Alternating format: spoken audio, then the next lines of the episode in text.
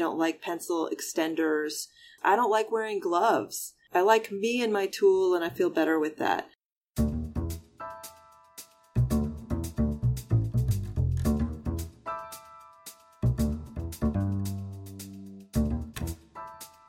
Hello and welcome to episode number eleven of R S V P, the podcast about stationery and so much more. I'm your host, Lenore, and my co-host today is Dee. Les couldn't be with us today. So Dee, tell us, what's your medium and what's your poison? All right, so I am writing with a Viarco handwriting pencil. It's a pencil that came in the recent C W Pencils uh, subscription box. It's pretty cool. It's like a, a white pencil with the alphabet on it in various forms, in cursive, in print, capital, lowercase. And it actually is surprisingly not scratchy like other Viarco, Viarcos that I've used. So that's a pleasant bonus. That's nice. I haven't gotten to play with that yet. And I'm actually writing on a Post-it pad. Oh. I recently cleaned my office, and I squirreled away a bunch of stuff that was on my desk, and this is the only thing to write on. So it is a blue lined Post-it. I find that Post-its with lines on it are far superior. Ooh, I'm liking those, too. I got the Post-it treasure chest last year. Okay. Um, Last last year, last semester, which yeah. is earlier this year for most people, but it feels like last year to me. And um, that thing was really fun. But one of the things that was in it was some neon kind of larger size lined Post-it pads. And I love yes. them. They're great. Yeah, no, they're really great, especially um, with, you know, when you're reading a book, you can not only use it as a bookmark, but annotate on it, too. So. Ooh, yeah, nice. Um, and I'm... just consuming water. I didn't have time to make a fancy drink. I rushed you. So, that's it.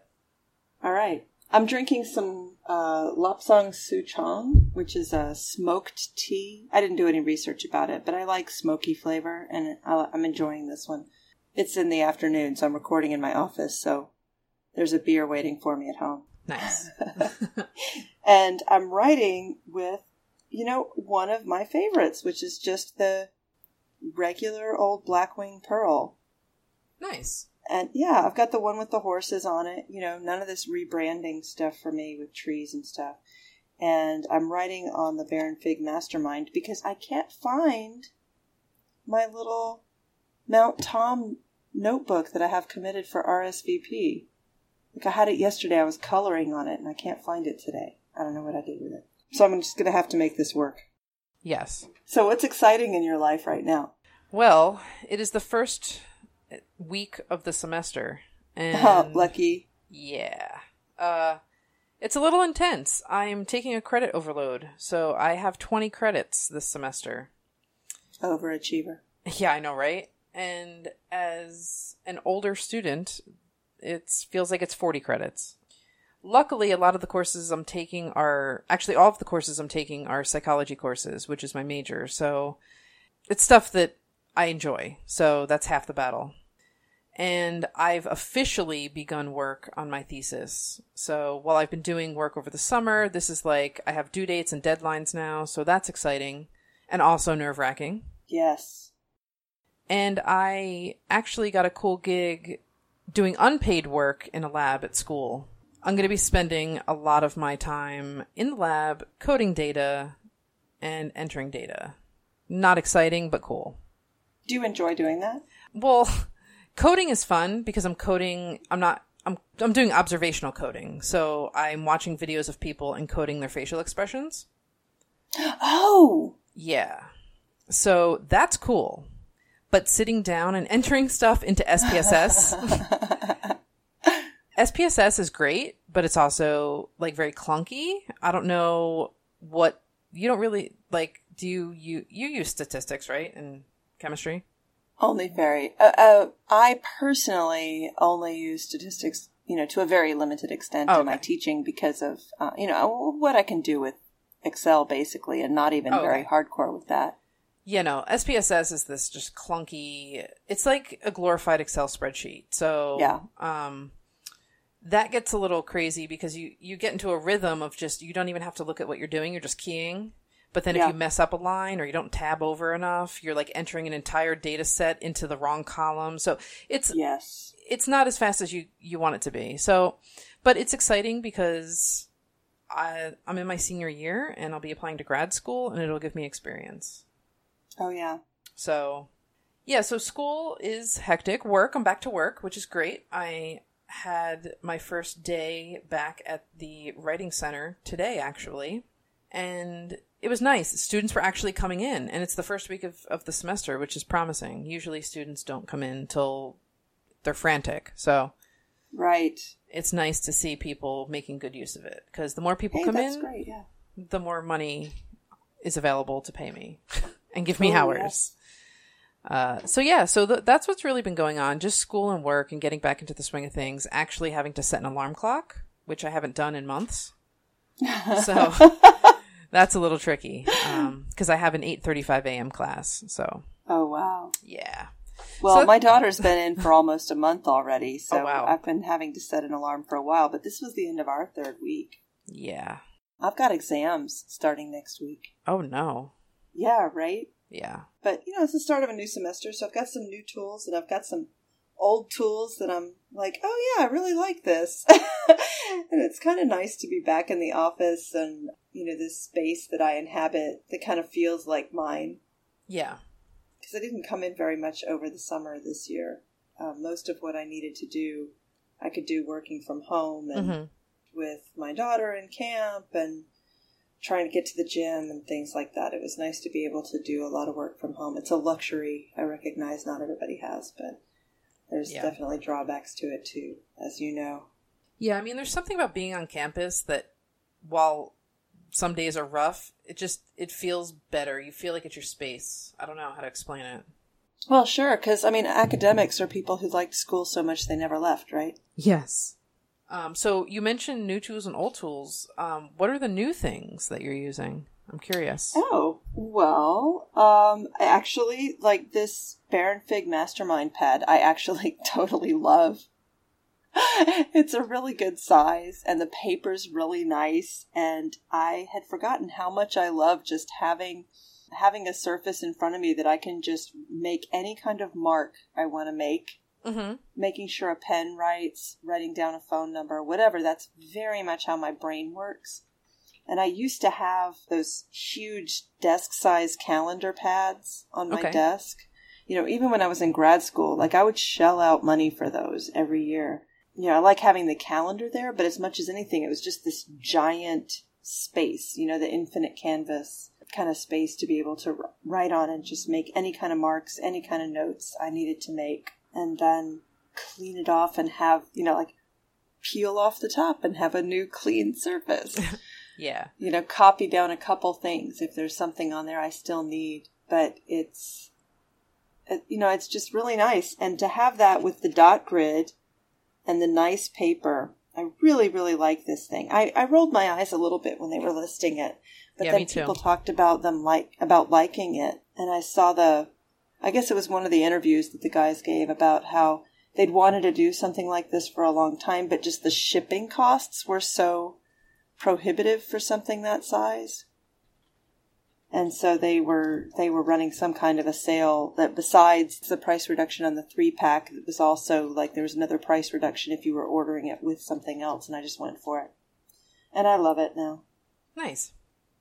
And I got the little dot grid uh, sticky notes too, but I haven't been using those that much. I'm not into the sticky note part of the semester yet. Yeah, that's going to come I... up before long. Yeah, it's funny. I use like Post-its, but like... It's weird. This sounds really strange, but I have a Post-it pad that I haven't peeled off any of the pages, but I folded the page back to write on the next page. So it's like a little flip oh, yeah. book of notes. Right. So. Excellent. So anything else that you've been using, or is that just your main? Well, you know, the other part has been kind of pulling pencils out and, and sharpening them up and being in my, most of my pencils are in my office. So my fountain pens are in my office. All my ink is in my office. Mm-hmm. So when somebody was asking, Uh, there was a thing on Facebook maybe a week ago where people were talking about writing in their calendars, and I commented that I didn't, even though I really like the original Blackwing, I didn't use it for my calendar because it's too soft and I want to write small. because I have the tiny little calendar from Word notebooks. What are the, I forgot what they call it. You know what I'm talking about, right? Yes, but I forget as well. Yeah, the teeny tiny one. I could hunt for it, but I, it would make a lot of noise and it wouldn't be very interesting. You know, so I need to write with something that's pretty sharp because I'm writing small in there. And, of course, somebody immediately said, oh, what do you use to write in your tiny calendar? And I was just like, I don't remember. I actually, I don't know. I use whatever's handy that has a sharp point on it, but I just know that that would not typically be the M M X because it would not be likely to have a sharp point. Correct, because so. It's so soft. Right, exactly. I think it's usually something Viarco or something... Um, you know, a Japanese H B or something like that. But, you know, I don't enjoy using hard pencils all the time, but they're, they do have their purposes. And so then I was in my office and I was going through my pencil cups looking for things, and I had a whole, you know, whole handful of Blackwings um, with the ferrules moved around, whole, you know, whole handful of Hagoromo. Mm-hmm. And then I was like, oh, look at all this chalk I bought toward the end of last semester and haven't used yet. And... hey, I should put some notebooks away. And so it's been kind of fun um, encountering the stuff I kind of snuck into my office and dumped this yeah. summer as it came. And now I actually get to play with it. Yeah. I so have... over the over the coming weeks, I'll be, I'm sure I'll be posting up pictures of the stuff I encounter that everybody else has already had their fun with, but it's all like new to me. Yeah, I have this like ball jar that I use just to put Blackwings in, right? So... The local oh, nice. the local art store by me sells singles. So yes. I'll, I'll buy, like, even though I don't need them, I'll buy, like, two or three, like, if I'm in there for something else. So I emptied this ball jar because it was it was so full. It was, like, I guess the medium-sized ones. It was so full I couldn't fit the any pint. more. Yeah, the pint. Um, I found a dozen loose twenty-fours, a bunch of seven twenty-fives.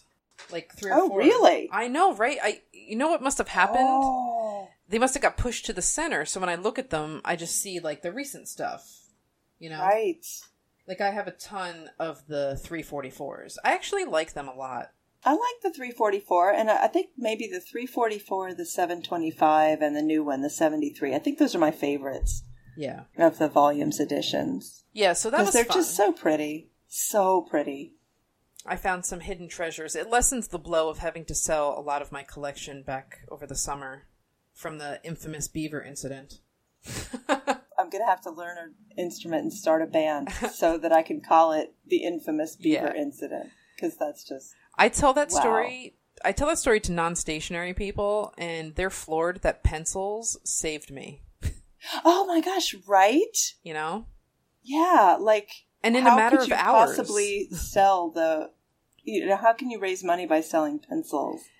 That's yeah. insane. I made that like, well, it'd be bucks. insane for you because yeah. all of the pencils you own are probably crap, but you know. Yeah, no, I I made that five hundred bucks in three hours that night. Oh man! So it was it was really great.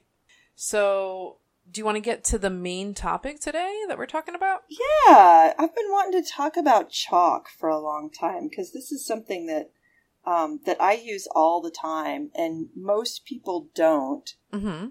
But, you know, like with everything else, there's kind of a, well, there's not as much of a rabbit hole as there is with pencils. This is true. Pens. Yeah. Not anywhere near as much. But, you know, there's there's a lot of things to think about, and, and most people don't have to think about them. And I, I know we've talked about this before. You don't really end up using chalk. No. Because the writing center, you know, I'm assuming you're you're just writing on paper with people. Correct. Yeah, it's like one-on-one. Yeah. So, I mean, it's almost only a teacher or artist thing. Yes. Yeah. So, um, what got me started in even really thinking about this, when I first came to my current school, we were using... alpha chalk, and it was the it's it's larger sticks, and the sticks are um hmm, what are they the size of? They're like half of the size of a cigar. Okay. Um, so kind of fat, you know, not like the Crayola chalk you might that's in thinner. Um, is it is it like the Crayola sidewalk chalk diameter? It's not quite as big as. as sidewalk chalk, but it's more toward that. Yeah. Okay. So these fat chalk sticks.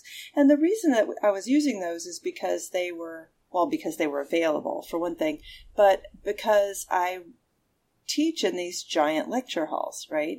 So, you know, like the classroom I was spending most of my time in that, that first semester seats over three hundred people, and I would have between, I would have around two hundred in it at a time.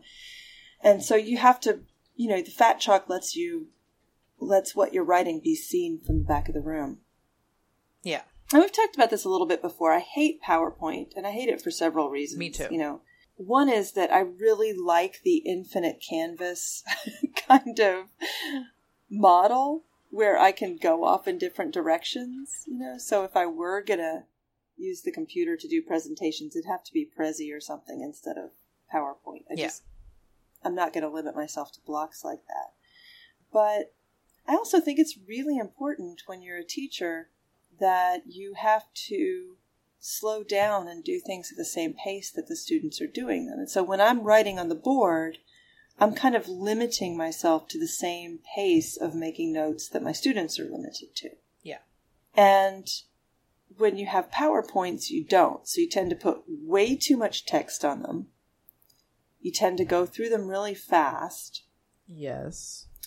Um, your students can't keep up, and so they just want you to load your PowerPoints and make them available to them, but then they're not taking notes, and they're not doing the cognitive work of translating what they're hearing and what they're experiencing into some kind of output. And that's actually cognitively, as as you know, and as we've talked yeah. about before, that's really important.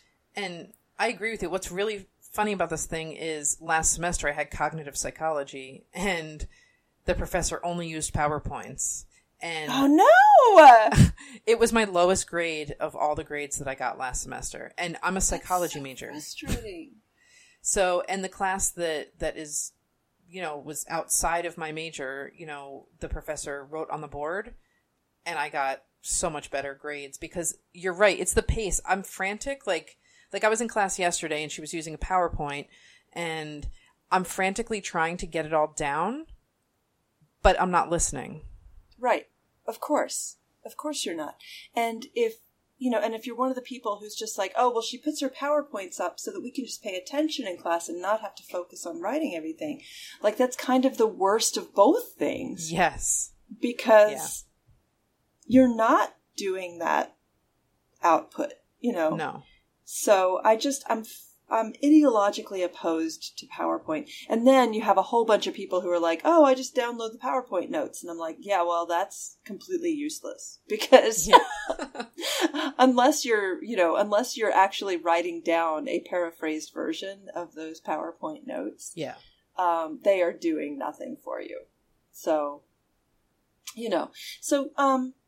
So I really enjoy that, and I'm not I'm not meaning to offend any teachers in the audience or anything like that because we all do our own thing. But for, yeah. for my process, I think it's really important also, actually, that the students kind of see my process because I'm not writing complete sentences on the board most of the time. You know, I will say something, and then I'll write a couple of words, and we'll say more about it, and maybe we'll draw a picture, and maybe we'll put labels on the picture. But yeah. it's not...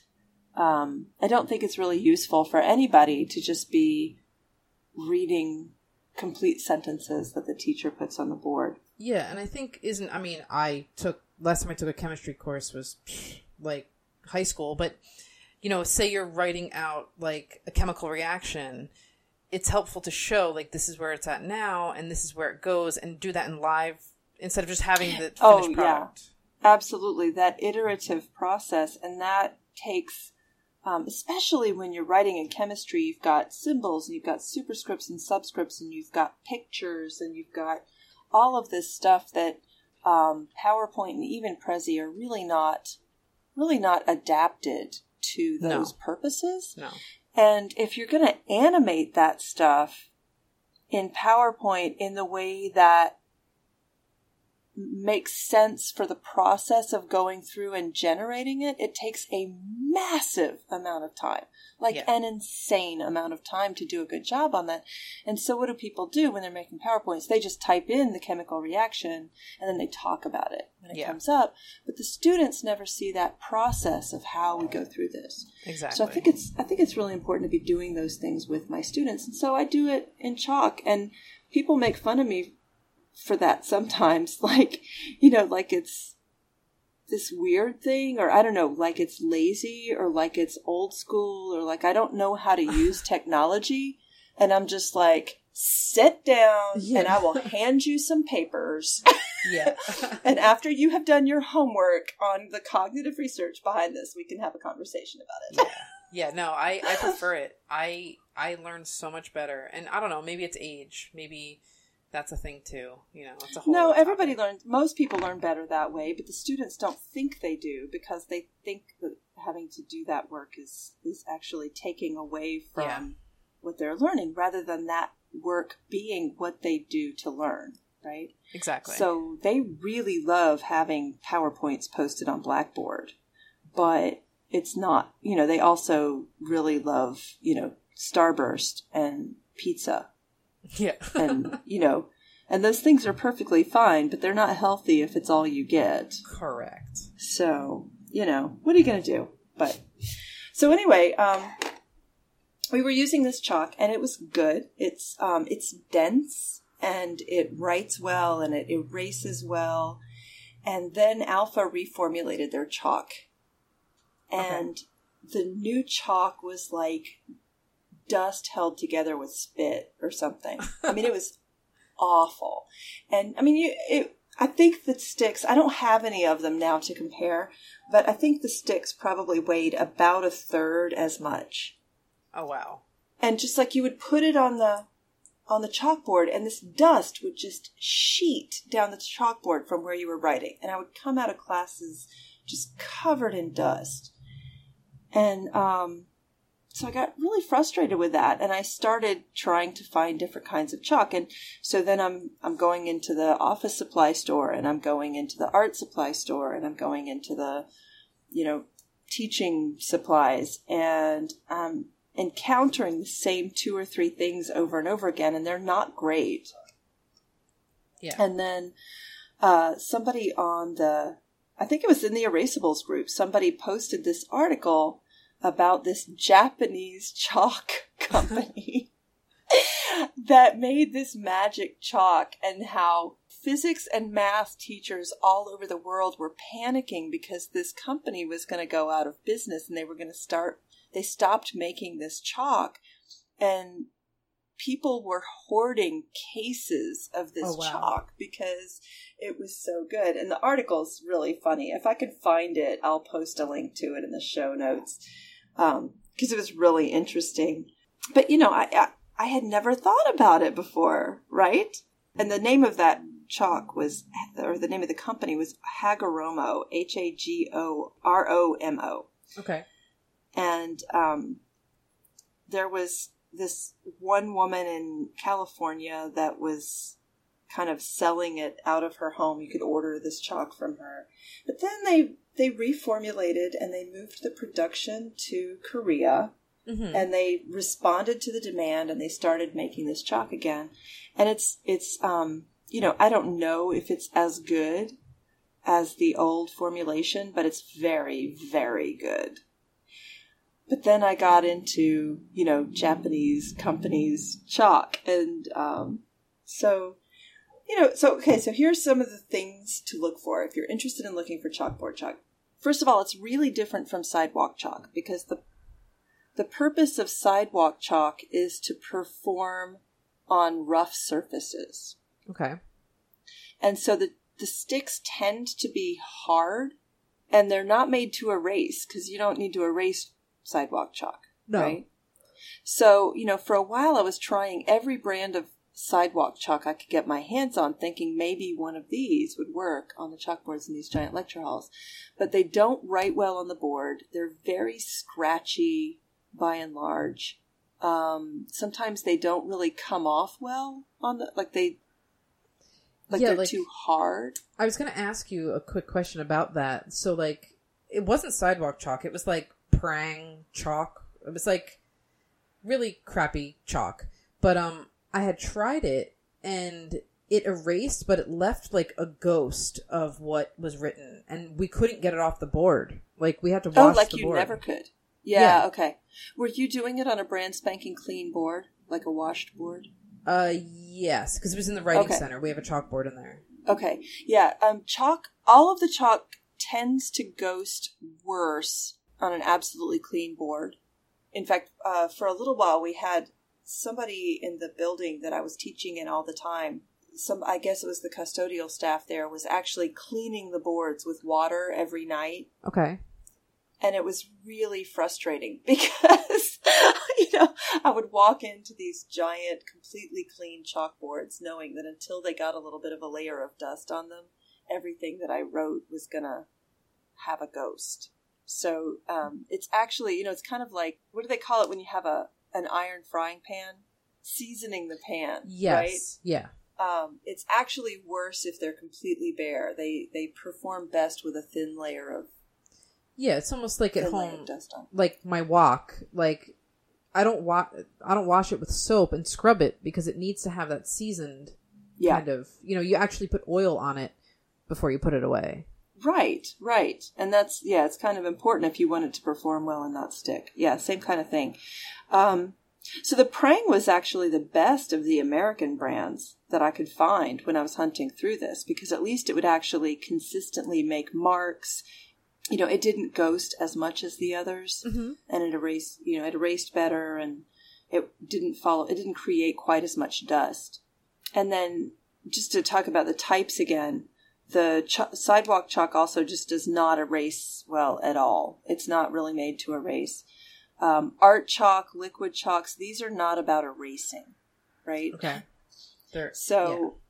Yeah. So, you know, those are not a, an option for somebody who's teaching in the classroom. And, you know, that's, that kind of stuff can be great for the specials board at the coffee shop or, you know, for actually making art. Yeah. But they're not good for just putting stuff up on the fly, erasing it, and putting up new stuff.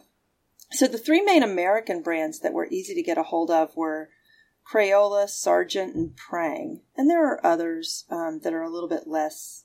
common, like, you know, Rose Art and some of the other Crayola level brands. Yeah. They are, the sticks of those are all about the same size, um, in the neighborhood of eight centimeters long and um, just under a centimeter across, nine millimeters, give or take.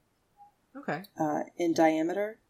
And just to kind of give you an idea about the difference between the Crayola and the Prang, um, I, I weighed some of these before we got on today. And the Prang, the stick... brand new stick of Prang weighs nine point eight grams. Okay. The brand new stick of Crayola weighs four point three grams. Oh, wow. Does yeah, it's have... less than half as dense. Do you think that has to do with, like, um, like binders or pigmentation? Because I noticed with the Prang, they were more vibrant colors. Yeah, I think some of it is how... Well, okay, uh, I was only looking at the white chalk. The colored chalk okay. is a whole other... beast. It, there is a whole other story to get into there, but I didn't weigh those. So I don't know how much difference there is in those formulations between, okay. you know, between the white and the colored chalk. But as with colored pencils, you have this kind of trade-off between the structure of the stuff and the pigment, because the pigment doesn't usually give you good structure, right? Yeah. So, you know, to make something out of just a stick of pigment, it's probably not going to give you the qualities that you're looking for yeah, no. in an art supply of any kind. So you're kind of taking this pi- pigment and you're necessarily diluting it with the whatever the material is that gives you the actual structure, the binder, the ability to apply it and have it stick to the page. Um, Prang does a better job on the pigments for sure than Crayola does. And I'll tell you the truth, I keep one box of Crayola chalk in my office. Okay. Just to punish people with if they say things like, it's just chalk, how much difference could it make? And I'm like, yeah. here, I will yeah. show you. here's a stick of Crayola and here is a stick of Hagoromo, yeah. you know, right on the board with them. Because the Crayola is just horrific. It's so bad. It falls apart into dust. It's scratchy. It's like sandpaper on the board. Yeah. Compared to the better formulations, uh, it doesn't erase well. The sticks are gone in no time because there's, you know, because they just dust off so fast. So, yeah, but the Prang was definitely better. And of the American brands, the Prang is very serviceable. And I was using that for about a year and a half um, before uh, before I found this these Japanese brands and kind of branched out a little bit. Um, so now what's the difference, you know, like what makes those Japanese brands better is kind of like, you know, what's the difference between a dollar and a half pencil and a dollar and a half per dozen? Yeah, yeah. Right? Although, I mean, that's not always true. I mean, look at my neon casemates. I exactly. Mean, Sometimes you know, you get lucky, right? But usually you're correct. Like a Blackwing or a random made in China pencil that you can get for ten dollars a gross. Right. You know, or any um, any Japanese pencil that you pick up, right? I mean, there's the Tombow Ippos. There's there's Ippos that are pretty cheap. Yeah. Uh, you know, as pencils go, but they're um, but they're really really nice. You know, they're going to be better than any random store brand pencil is likely to be in the U S. So, you know, I like I keep saying, Japanese school children have better supplies than. than most American executives. Yeah, I mean, like, I one day we're gonna have to do like an episode on it and have like guests or something. Like, is it that they just put more stock into the importance of stationary products? Like, I've almost moved, besides my neon casemates, I've almost moved to like exclusively Japanese like supplies. Yeah, I don't know. And I, I wonder how much of it is just um, sample bias that yes. the stuff that comes over here is only the good the best. Stuff. Yeah. Because, and you know, you could say the same thing about some of the Chinese things because, um, you know, the things that we get over here from China tend to not be very high quality. Correct. But like the Changhua pencils, those are really nice. Yeah, they are actually. So, you know, I've got some high-end Chinese uh, stationery that's just excellent stuff, but the pencils you get from Oriental Trading Post, not so much, oh, right? No, those are bad. Yeah. So um, I do think that there's some sample bias there, or I suspect. Um, but yeah, I would love to have somebody on the show who's from or has lived in Japan and yeah. could tell us like what's actually on whatever the equivalent of Walmart is. We should just go to Japan. Me, you, and Les. I should. Yeah. Oh my God. I should. That'd be the best. We've got a lot of places I want to go, actually. Yeah. So, yeah. So, so the three, um, go ahead. No, I was just going to say, getting back to chalk, I mean, I had some questions, but I want you to finish your line of whatever you were going to say. Oh, so just generally, I was going to say the, um, the most noticeable immediate difference with the Japanese chalk versus, you know, the typical, and I've got, I'm, I'm taking the fact that I have three different brands that are, as far as I know, unrelated to each other as, you know, hopefully that's representative, right? Yeah. Um, the sticks are thicker. They're a uh, larger diameter, ten or eleven millimeters rather than the nine millimeters for the American, which doesn't sound like it would make that much of a difference, but it's a, I mean, it's a ten percent difference, yeah, right? I mean, that's significant. That's pretty significant. And then um, the density is higher. They're they're noticeably heavier when you pick them up.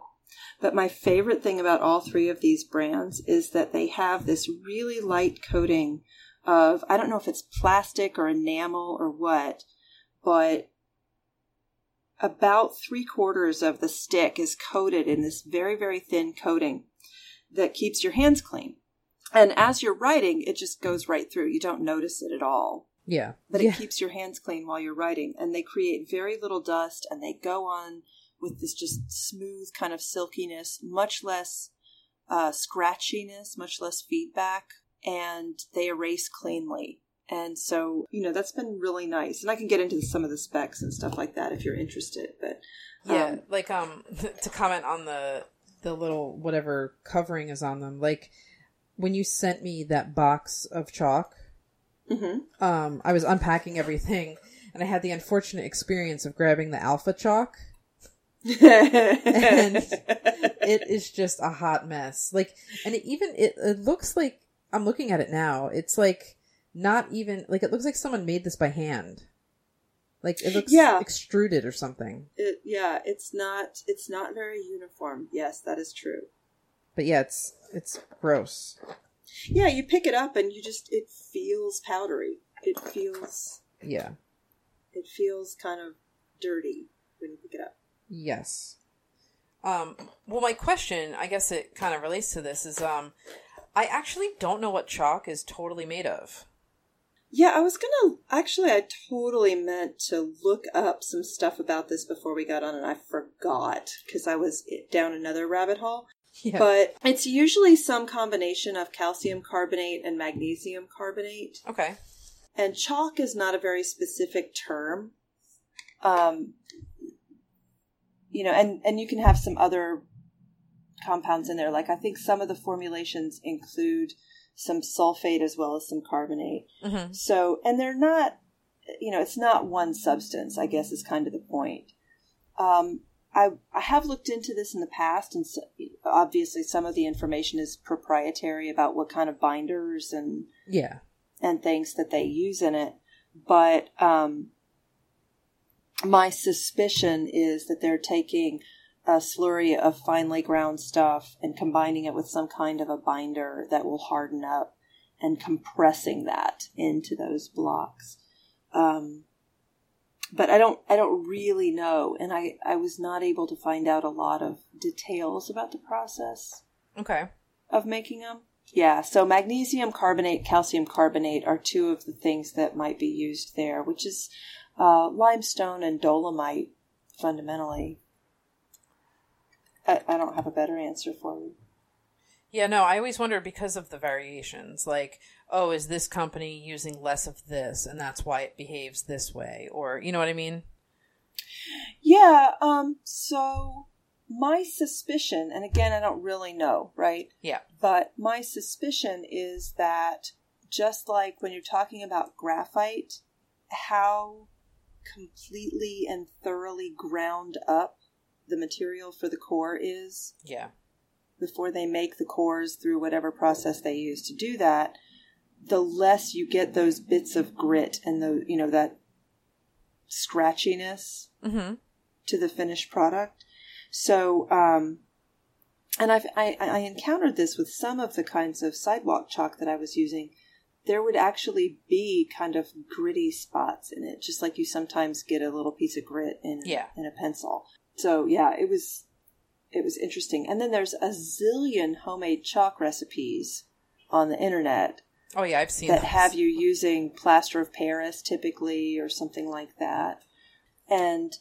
Those are not usually, again, it's, they're not really optimized for writing on the board, for writing on the board. And plaster of Paris is calcium sulfate, which is what kind of leads me to think that some of these chalks are probably made of a combination of calcium carbonate and calcium mm-hmm. sulfate.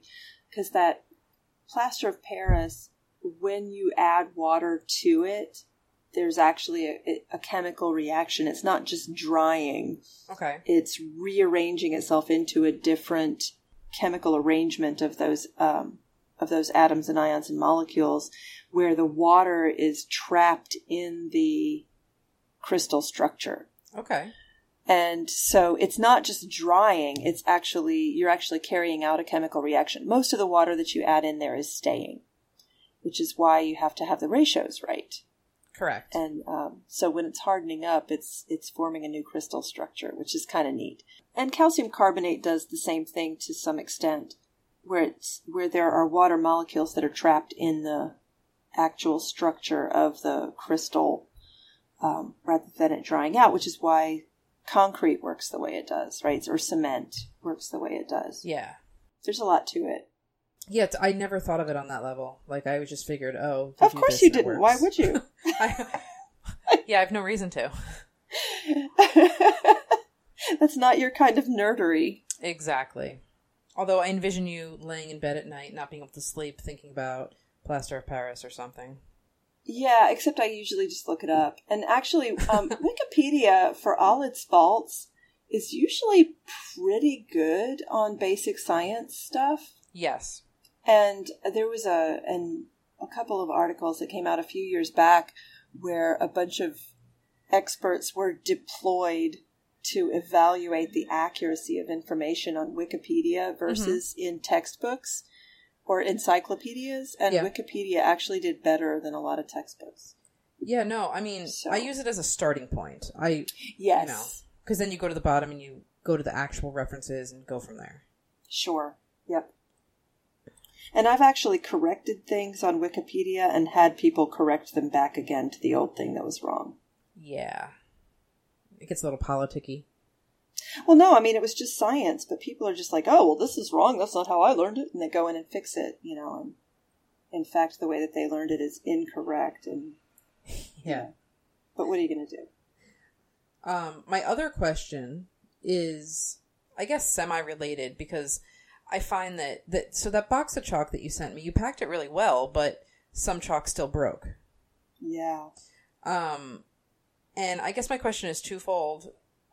Like, you know, I was asking what it was made of because I wanted to know how that attributed, how hardness was attributed to the materials that it was made of. But also, and this is just an accessory question, how do you carry around your chalk? Because I'm assuming you don't leave it in the classroom. No, I don't. That's a really good point. I do not leave it in the classroom because it would be gone yeah. the next time I went in there. And I mean, yeah, that's that's one of the chronic problems is that I, I teach in, um, I don't know, seven or eight different classrooms around campus in any given semester, and there's never chalk or working whiteboard markers in them. So I have to always carry that stuff with me. And um, my system is to just have a giant tote bag for each course I'm teaching. Okay. And uh, I actually carry my chalk around in Altoids boxes. Okay. Because they're about the right size. Yeah. And I've got one, I've got a couple of them that I lined with, you know, just a thin layer of some foam packing material. But really, I I I carry it just in an, in a box that's not lined a lot of the time. And as long as you don't drop the box, it's fine. Yeah. Yeah. For them to just be in a tote bag, as long as, you know, they're, they're fine. But yeah, it's brittle. It's real brittle. And I haven't encountered any that's not brittle. Yeah. With the Japanese companies, the Hagoromo chalk and the Uma Jirushi, when you buy a big box of those, it's a box of seventy-two sticks. Okay. And those are both packed in a way that there's they're vertically in the box with separators that are um, styrofoam. I'm trying to figure out how to describe this in the radio, but it's kind of like an egg crate. If you like, if you laid it on its side, each of those styrofoam sheets would just have a bunch of grooves in it for the pieces okay. of chalk. Um, so they're flat on one side and grooved on the other. And so each piece of chalk is sort of snuggled from one side and then just against a flat surface on the other side. Okay. Like, like eggs stacked up for shipping. They usually have arrived with very few broken pieces, actually. It's, it's impressive that in a box of seventy-two, um, shipped from Japan or Korea, mm-hmm. that there'll be like, you know, two or three broken sticks in there. The Rikagaku goes a little bit farther. If you order their five pack, or I guess it's a six pack, whether it's, you know, six sticks of the same color or the color assortment of stick of six sticks, it's a little plastic case that has each piece of chalk sort of snuggled in a channel. Mm-hmm.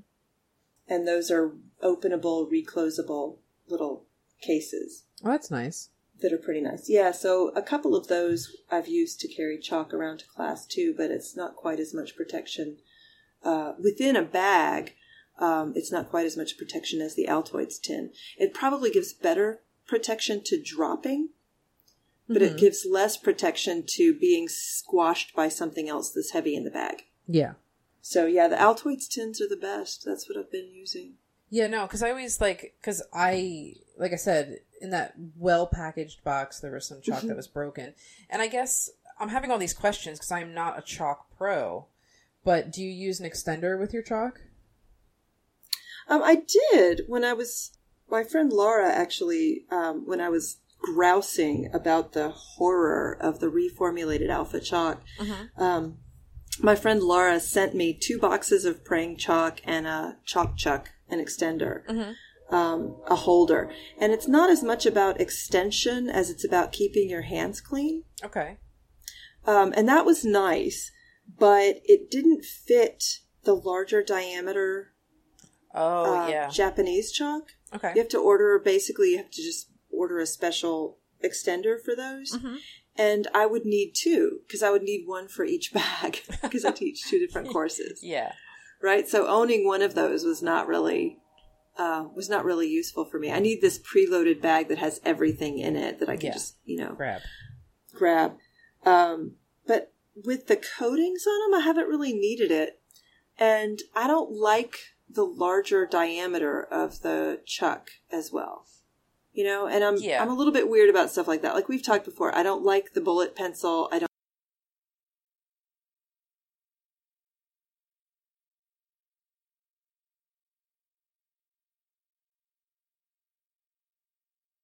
I don't like pencil extenders.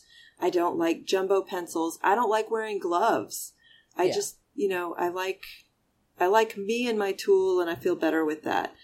But they do make chalk chucks or holders or extenders or however you want to think of them for those larger diameter Japanese chalks. You just have to, you have to order that. Yeah, because I was thinking more from an extender standpoint, because obviously you're going to get to a point where the chalk is so tiny that, like, I don't know, it feels weird. That like I don't you, want to write with it anymore. Yeah. Yeah, like, and then you throw it away and it's like, I don't know. Yeah, but it's just like a pencil. You know, you reach a point where there's... Yeah. You know, where even with an extender... You can't. Yeah, and so with the chalk, there's this kind of delicate thing about the leverage on it because it's such a soft material. Mm-hmm. So when you get down to a little nubbin, there's it's really kind of hard to put enough of it into an extender to hold it without then running the risk of scratching the collar of the extender on the board True. When you're writing. Yeah, because there is that angle. So, yeah. So you do, yeah, you do run out of space on it. And I just don't worry about it that much, you know. Um, that's the point where I actually go ahead and leave the nubbin in the classroom so that if somebody picks it up, they'll know what they're missing. Yeah, yeah.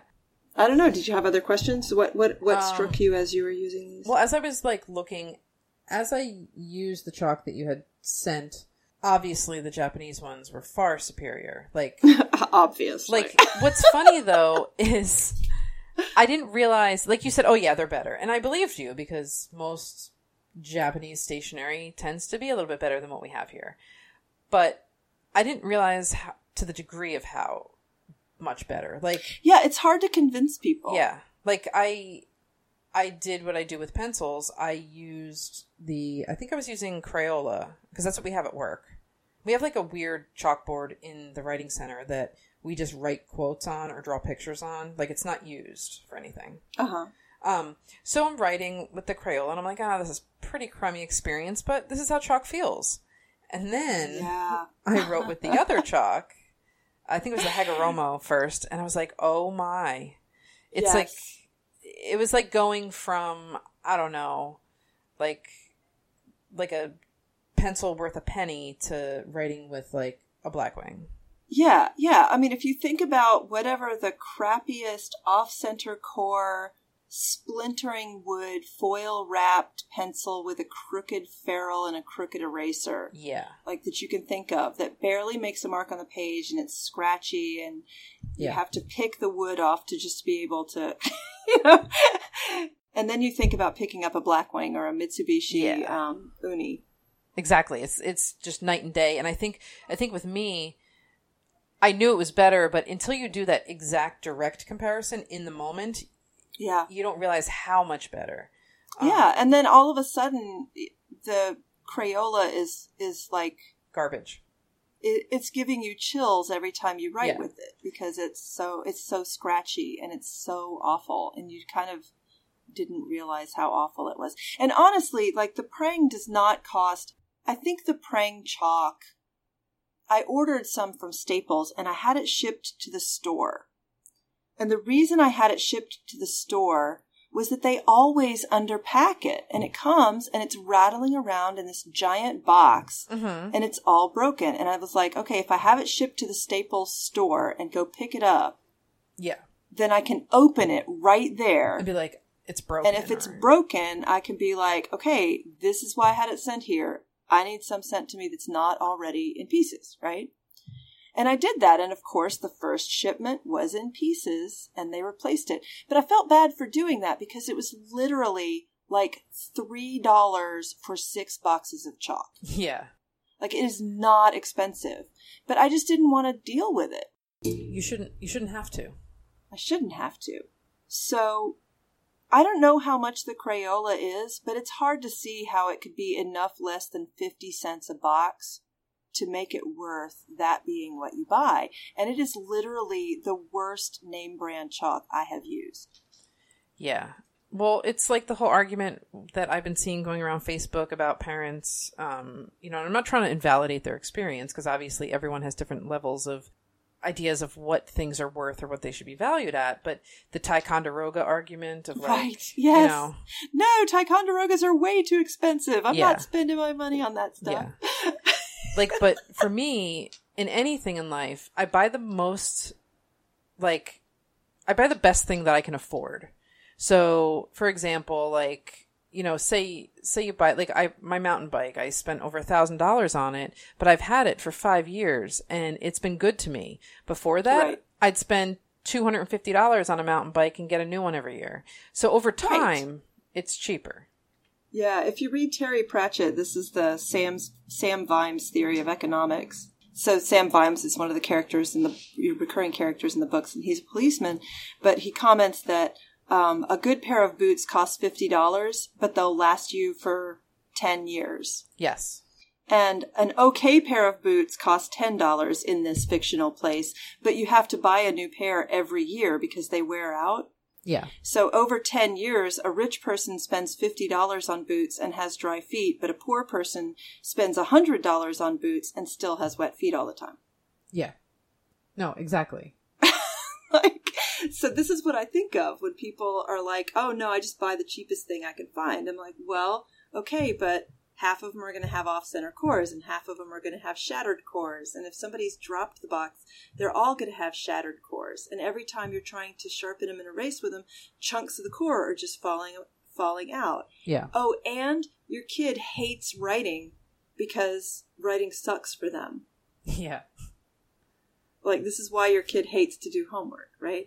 So, um, and the chalk is the same way. You know, like, okay, so say fifty cents a box is too much for chalk, and the Crayola costs half as much. Well, guess what? There's less than half as much chalk in there because the stick of Crayola is four grams and the stick of Prang is nine grams. Yeah.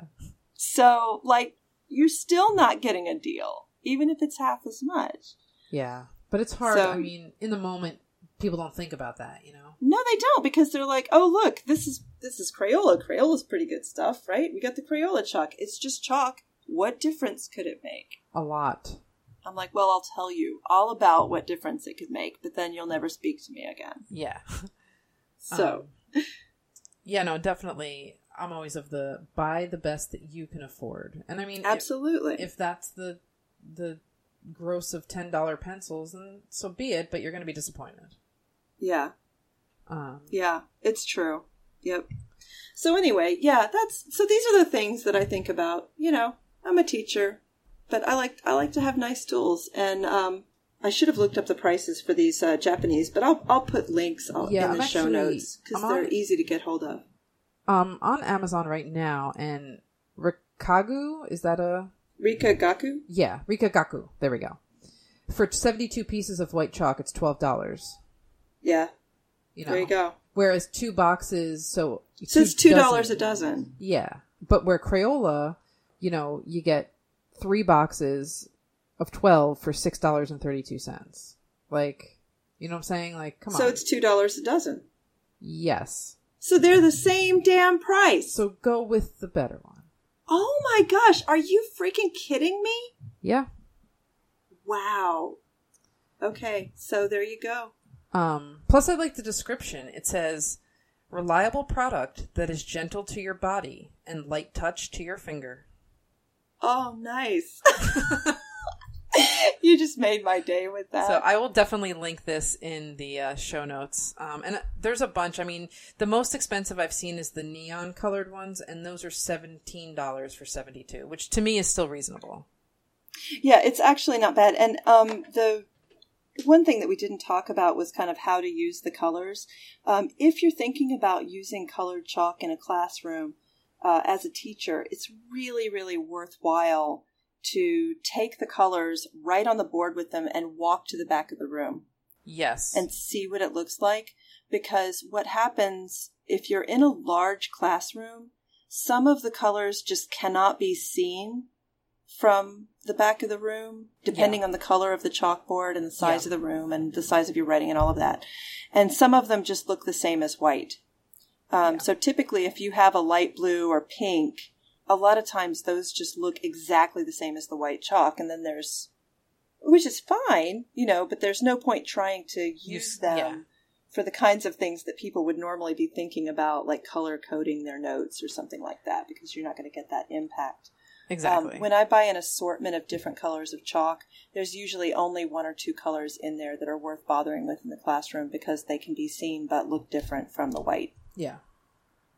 So it's one thing to think about when you buy these. Yeah, definitely. And then the shipping is always, I, I always read the reviews um, mostly for notes about the shipping, because even if you have a product that you know you like, you know, check and make sure the shipper is sending them, because these require a lot of care to pack. Yeah, they really definitely. do.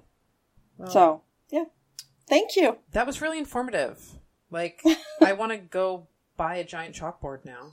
I'm glad you now know so- all about something that you don't actually have any opportunity to use in your everyday life.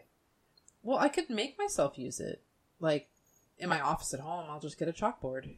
That's true, you could. We actually bought a chalkboard at an antique store last year mm-hmm. for like sixty bucks. And um, and my husband poly the frame, like mm-hmm. sanded and yeah. polyurethanes the frame. And it's it's gorgeous. I love it. I, it makes me happy every time I see it. Yeah. Yeah, no, I mean. It's like having it in my house. Well, hopefully one day I will be teaching. And I will use chalk. But by then, probably chalkboards will be gone. I don't know. They might have come back. Well, yeah, I mean... Because whiteboards are, whiteboards are terrible. They are. They're horrific. And all that, like, I guess it's plastic. Like, when you erase so it... So much plastic, That, yes. like, it's just flakes of everything. It's gross. Yeah. And they wear out fast, too. Like, the boards get scratched, and then yeah. they don't erase. Yep. Um, and they have to be replaced, and they're really expensive. You know, yeah. whereas a chalkboard could have been hanging there for fifty years and it still works. Exactly. yeah. So, well, this has been great and fun. You've inspired me. So, all right. Go forth um, and chalk. Yes. Um, so I can lead us out. Oh, yeah. Do that. So I want to take a moment to thank everybody, like always, for their supportive words on the website and the Facebook group. I really enjoy seeing um, comments on Facebook that not only encourage us, but just the interactivity of the community. Um, I'm finding that a lot of you are in both Erasable and R S V P, and you're choosing to post certain things to R S V P that, that you wouldn't have not been able to post at Erasable, but stationary things. So it's cultivating this conversation around stationery, which I really enjoy. I love that too. Love it. And it's just been great. And again, the community is great, just like Erasable. It's very low, low key, laid back. There's no drama.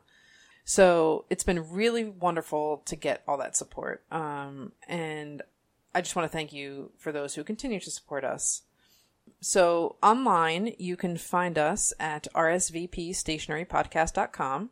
You can also find us on iTunes or any other um, podcast place, I guess you'd say. Sources. Yeah, I, I don't use anything. So, and since Les isn't here, I will plug her stuff for her. Um, you can find Les's website at comfortable shoes studio dot com, on Facebook at Comfortable Shoes Studio, Instagram and Twitter at Original L C Harper. Myself, Dee, you can find me at the weekly pencil dot com, uh, Facebook, Instagram, and Twitter at The Weekly Pencil. And you can find me, Lenore, at Twitter occasionally at Lenore underscore Hoyt, and on Facebook, either through the R S V P Stationery Podcast Group or the Erasable Podcast Group. Hey, Dee. Yeah. Thanks. Thanks. I've missed you. I missed you too, and I miss Les. I'm looking forward to when we can get back together again. Yeah, I'm really sad that she wasn't with us today. So I am too. But thanks a lot. Yes. So uh till next time. Yes. Bye. Bye.